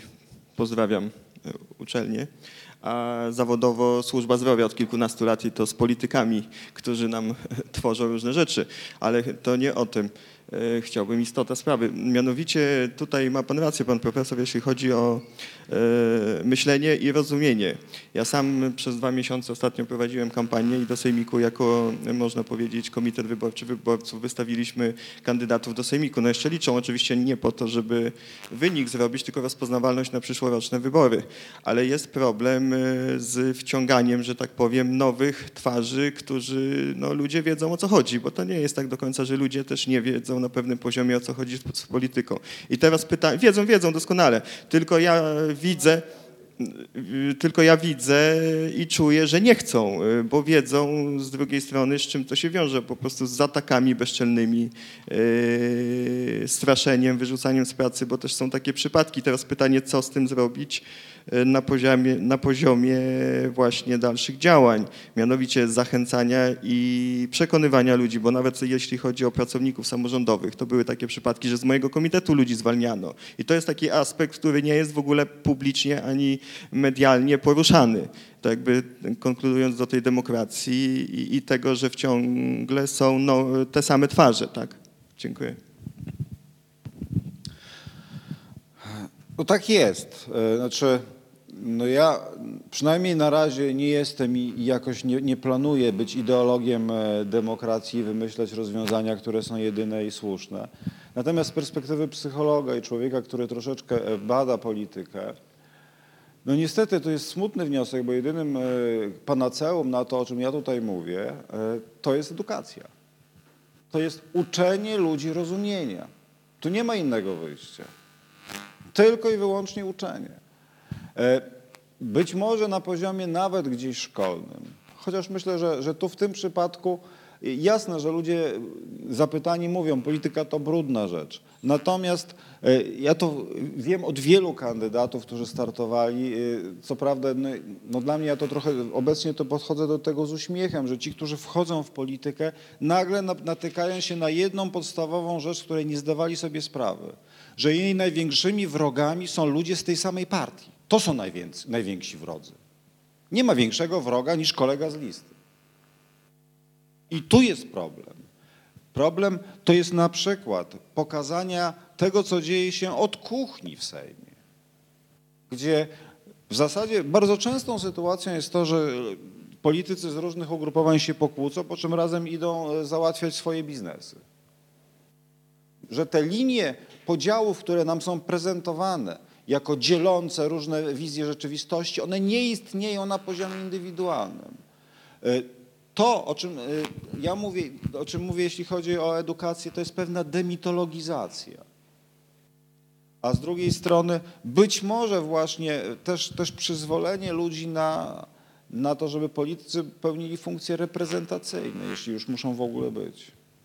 Bo niestety z perspektywy e, jakichś tam e, rozważań dalekosiężnych, to, to przynajmniej takie opinie też słyszałem, może, może warto wrócić do rządów autorytarnych. To polskie koła monarchistyczne już króla znalazły, gdzieś w Szwajcarii jest. I wręczały mu, że jakby, jakby w Polsce było królestwo, to on powinien być. Tak im wyszło z obliczeń. Zresztą jakiś e, bankowiec szwajcarski. A może tak jak chciał Platon, że jacyś naukowcy, chociaż naukowcom oddać rządy w czymkolwiek, to mówiąc szczerze, ja byłbym bardzo sceptyczny. Jako naukowiec, jako człowiek może też. I to abstrahuję tu od e, niejako dyscypliny. Bo naukowcy są od nauki, nie od, nie od rządzenia. Także z tej perspektywy to, to jednak mimo wszystko pokazywać mechanizmy, tylko tu jest ryzyko cynizmu. To jest zawsze to ryzyko, że ktoś, e, kto nagle zobaczy, co się dzieje, to powie, no ludzie, to cześć. I będziemy mieli frekwencję na poziomie 5%. Nie, nie, nie. Oni te, wybory, będą, wybory będą ważne. Wybory będą ważne.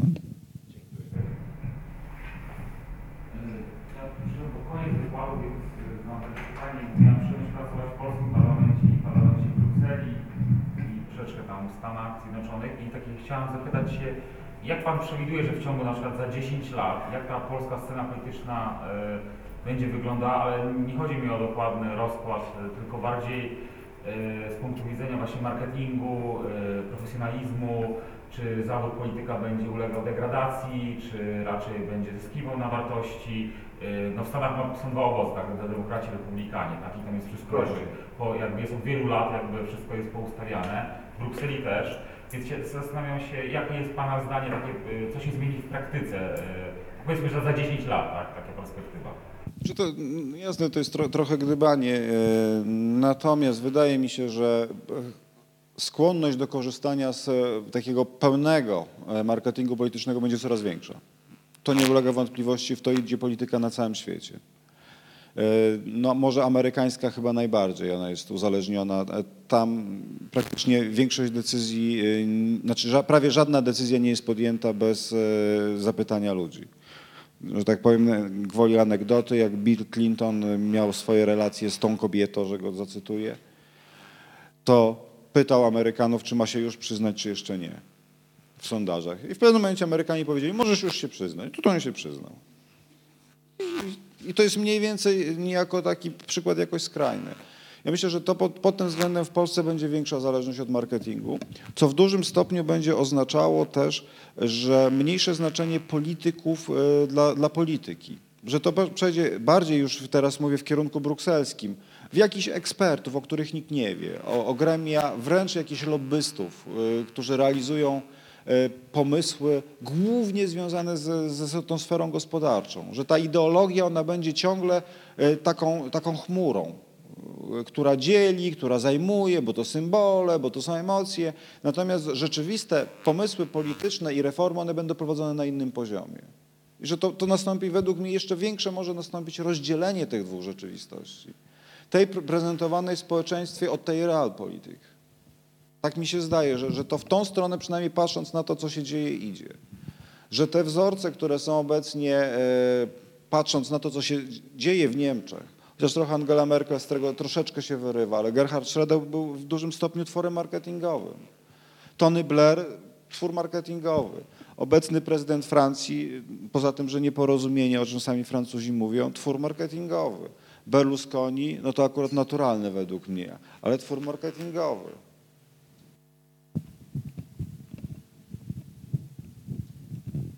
Czy skuteczni politycy według psychologów się wykazują specyficznymi umiejętnościami psychologicznymi, jak umiejętność e, wpływu na ludzi, przekonywania, zarządzania, koordynacji z zespołami ludzkimi, czy to raczej przypadkowo wychodzi w ich środowisku?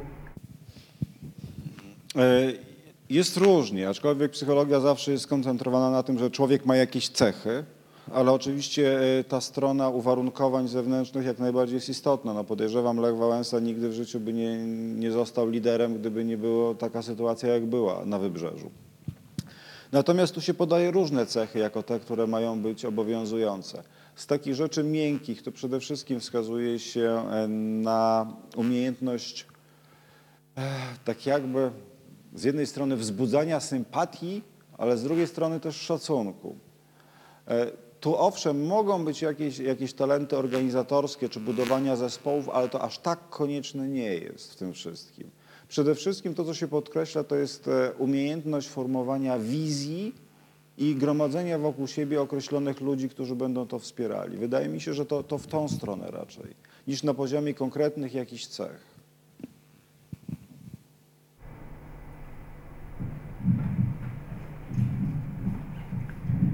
Tak.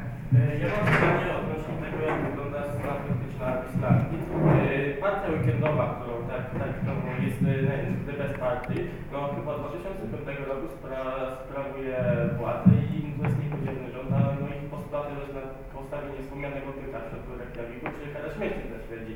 I drugie pytanie, e, jak ma się do, do tych e, no, marketingu politycznego e, rosnące poparcie wśród młodych ludzi dla takich partii jak Kante czy Ruch Narodowych, no partie są no, chyba zaprzeczeniem jakiejkolwiek teorii no, politycznym. E, Zaprzeczeniem nie są, E, a, a już tym bardziej marketingu, bo dla marketingu to raczej są zleceniodawcy. E, Jeśli chodzi o bardziej o, o, kongres, no, o kongres Nowej Prawicy, ja myślę, że tutaj jest, znaczy chyba w większym stopniu niż przy ruchu narodowym. To jest ten element niesmaku związanego ze sceną polityczną. I też, co mimo wszystko wydaje mi się, że, że się pojawia, czyli e, pewnej przepaści pokoleniowej. Polscy politycy, ci, którzy rządzą od wielu lat, to jest pewne pokolenie i to jest ciągle to samo pokolenie, e, które wypłynęło podczas, e, powiedzmy, stanu wojennego. W związku z tym, przynajmniej mam takie wrażenie, nie rozumieją i nie chcą rozumieć młodych ludzi. Janusz Korwin-Mikke, chociaż jest tym samym pokoleniem, to jemu długo zaczęło, e, zajęło nauczenie się, że nie może mówić tego, co myśli w sposób taki, jak mówi, bo wówczas nikt go nie rozumie i nikt go nie chce, że musi tworzyć coś w rodzaju show. A show zawsze jest też elementem rozrywkowym. I być może to w przypadku y, KNP nie jakaś ideologiczność, ale raczej właśnie taki element happeningowy przyciąga ludzi. E, To jest troszkę też, e, troszkę też tak per analogia, jak z partią piratów, która istnieje w wielu krajach. Ona akurat w Skandynawii chyba jest najsilniejsza w Szwecji, e, która nawet wprowadza swoich do, przedstawicieli do Parlamentu Europejskiego. Partia piratów to są ci, którzy są za wolnym internetem. Program jest jednopunktowy w zasadzie. Czyli wszystko, co jest w internecie jest do wzięcia.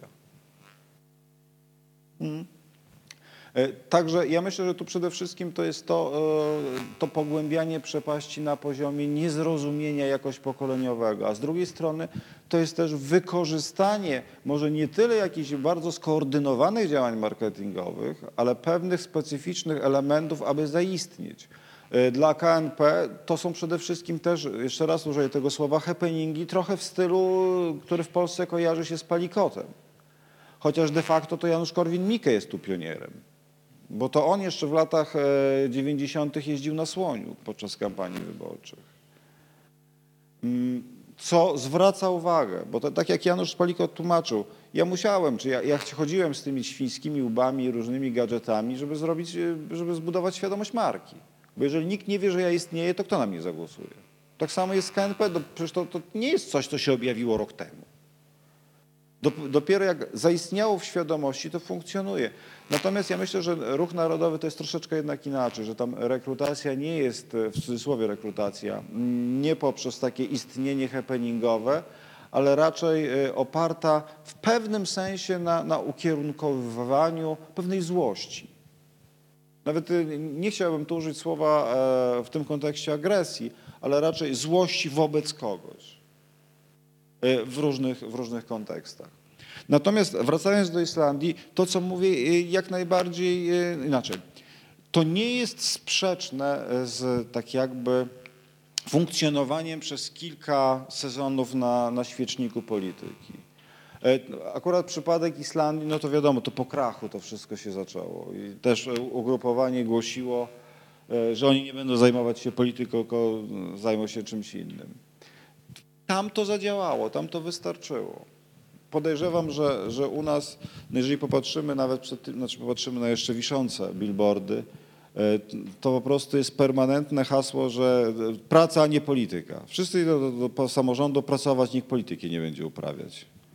No jest to absurd, nie? No, Natomiast e, czasem to działa.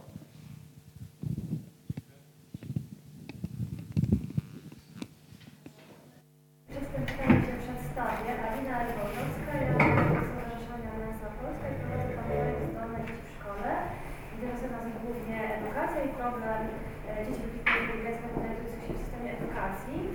E, I chciałam zapytać, czy nie sądzi Pan, że postulat e, myślenia i nauki myślenia jest e, nierealny z tego względu, że e, dzie- e, no, z naszych doświadczeń i wiedzy wynika, że jak dzieci idą do szkoły, do szkoły podstawowej, to już jest troszeczkę pozamiatane. Już jest, już, już jest po fakcie tej nauki, nauki myślenia, swobodnego myślenia, krytycznego analizowania. E, Są po prostu bariery nie do przekroczenia, czyli cały system edukacji, gdzie są e, nauczyciele, jest ich dużo, trzeba ich nauczyć myśleć, żeby oni mogli uczyć myślenia, e, trzeba przejść przez system wychowania dzieci. To jest bardzo, bardzo najbardziej skomplikowanym aspektem jest to, że no, każdy ma swoje ograniczenia. Większość osób tego nie akceptuje, że mają swoje ograniczenia do e, możliwości myślenia, rozumienia, analizowania. Nie przeskoczy się tego. E, Przez to też ludziom się wydaje, że no, już po prostu wiedzą wszystko i to co, już, to, co wiedzą, to już jest koniec, a jak ktoś tego nie rozumie, to jest głupi i tyle. E, I, i, i po prostu taki postulat nauki myślenia rozumienia jest no, bardzo ograniczony przez rzeczywistość i to, co można faktycznie zrobić w tej kwestii. E,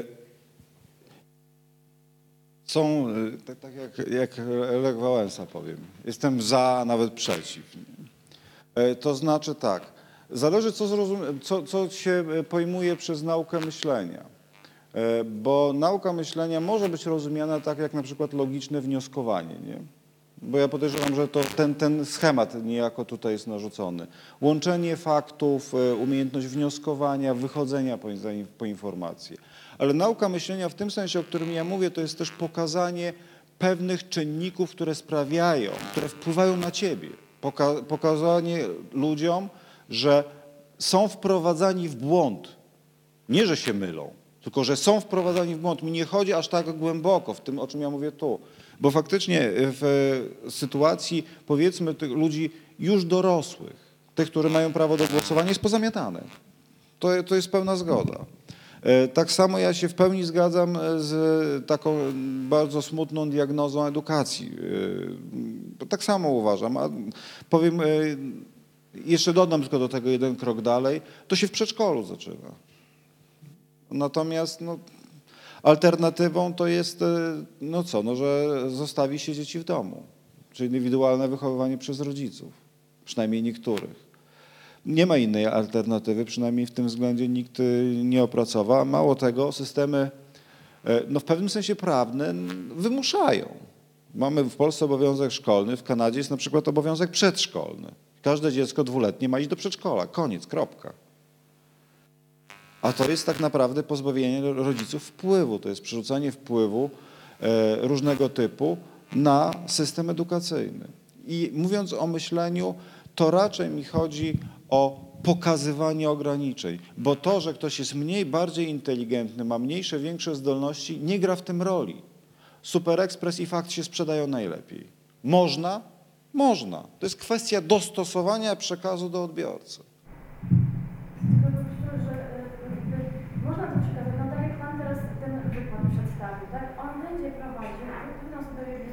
Szerszy kontekst tego, co Pan mówi, a pewne osoby wykorzystają to do upraszczania.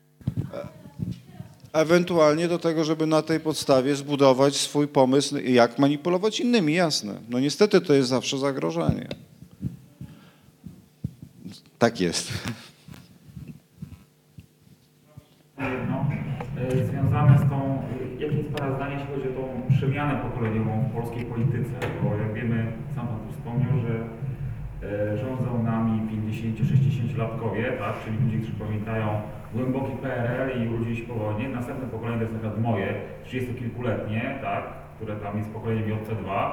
No i jest też to pokolenie, nie wiem, Y, tak, czy teraz jeszcze jakieś inne jest, które się wychowało na PlayStation i na social media. I teraz w kontekście tej przemiany, która idzie, yy, i ja tak trochę nawiązuję do przyszłości, jak Pan sądzi, czy ta przemiana pokoleniowa w polskiej polityce i jakość związana i marketing polityczny to będzie raczej ewolucja, rewolucja, że po prostu wymrą te dinozaury typu tam Oleksy Miller, czy oni wychowają się swoich załóżników i to będzie jakby, yy, że to się nie, ten styl się nie zmieni radykalnie, tak, uprawiania polityki yy, chyba, że wymusi to pewnie te social media trochę na, na albo marketing polityczny, tak, pewne rzeczy. Znaczy ja myślę, że to będzie ewolucyjnie, y, bo jasne, że będzie m, będą musieli polscy politycy, no, no z racji chociażby właśnie tego, że są z innych pokoleń, trochę zmienić sposób komunikowania się. Natomiast ja mam wrażenie, że u nas to jest wychowywanie sobie przez poszczególnych polityków swoich następców, że to jest raczej sukcesja ze wskazaniem. A, szanse, przynajmniej w strukturach partyjnych, że nagle wyskoczy ktoś z dołu, będzie gwiazdą, w Polsce są na chwilę obecną praktycznie żadne. E, Natomiast e, istnieje zawsze możliwość i podejrzewam, że to się będzie zdarzać. Natomiast czy to będą e, rzeczy znikające, czy trwale zmieniające scenę polityczną, to mówiąc szczerze nie wiem. Nowe ugrupowania, nowe, nowe tematy. To będzie się zdarzało. Natomiast warto też pamiętać o jednej rze- rzeczy, przynajmniej w, w tym momencie. My mamy niż gospodarczy. Znaczy my mamy niż demograficzny. Mało tego, dosyć silne emigracje. W związku z tym ja raczej y, przewiduję, że będziemy przesuwać się polska polityka w kierunku problemów ludzi starszych niż młodszych. Czyli raczej y, będziemy mieli do czynienia z czymś, co się ładnie nazywa grey power, władzą siwych. Nie przypuszczam. Znaczy to na pewno zmieni, te kampanie będą, tylko proszę zwrócić uwagę, że jasne, sieci społecznościowe to wielkie, wielkie jest halo, natomiast sieci społecznościowe nie mają mocy perswazyjnej. One nie przekonują ludzi, one tylko aktywizują już przekonanych. Internet nie jest źródłem perswazji. Albo w ograniczonym stopniu, bo internet ma jedną rzecz, która y, tą perswazję ogranicza. Ja sam decyduję, co tam szukam. A z reguły ludzie szukają coś, czym się już zgadzają. Sieci społecznościowe aktywizują. W Stanach boom sieci społecznościowych, Obama to przede wszystkim zbieranie pieniędzy. Także na pewno coś się zmieni, natomiast czy to będzie odmłodzenie jakieś gwałtowne polskiej polityki, nie przypuszczam.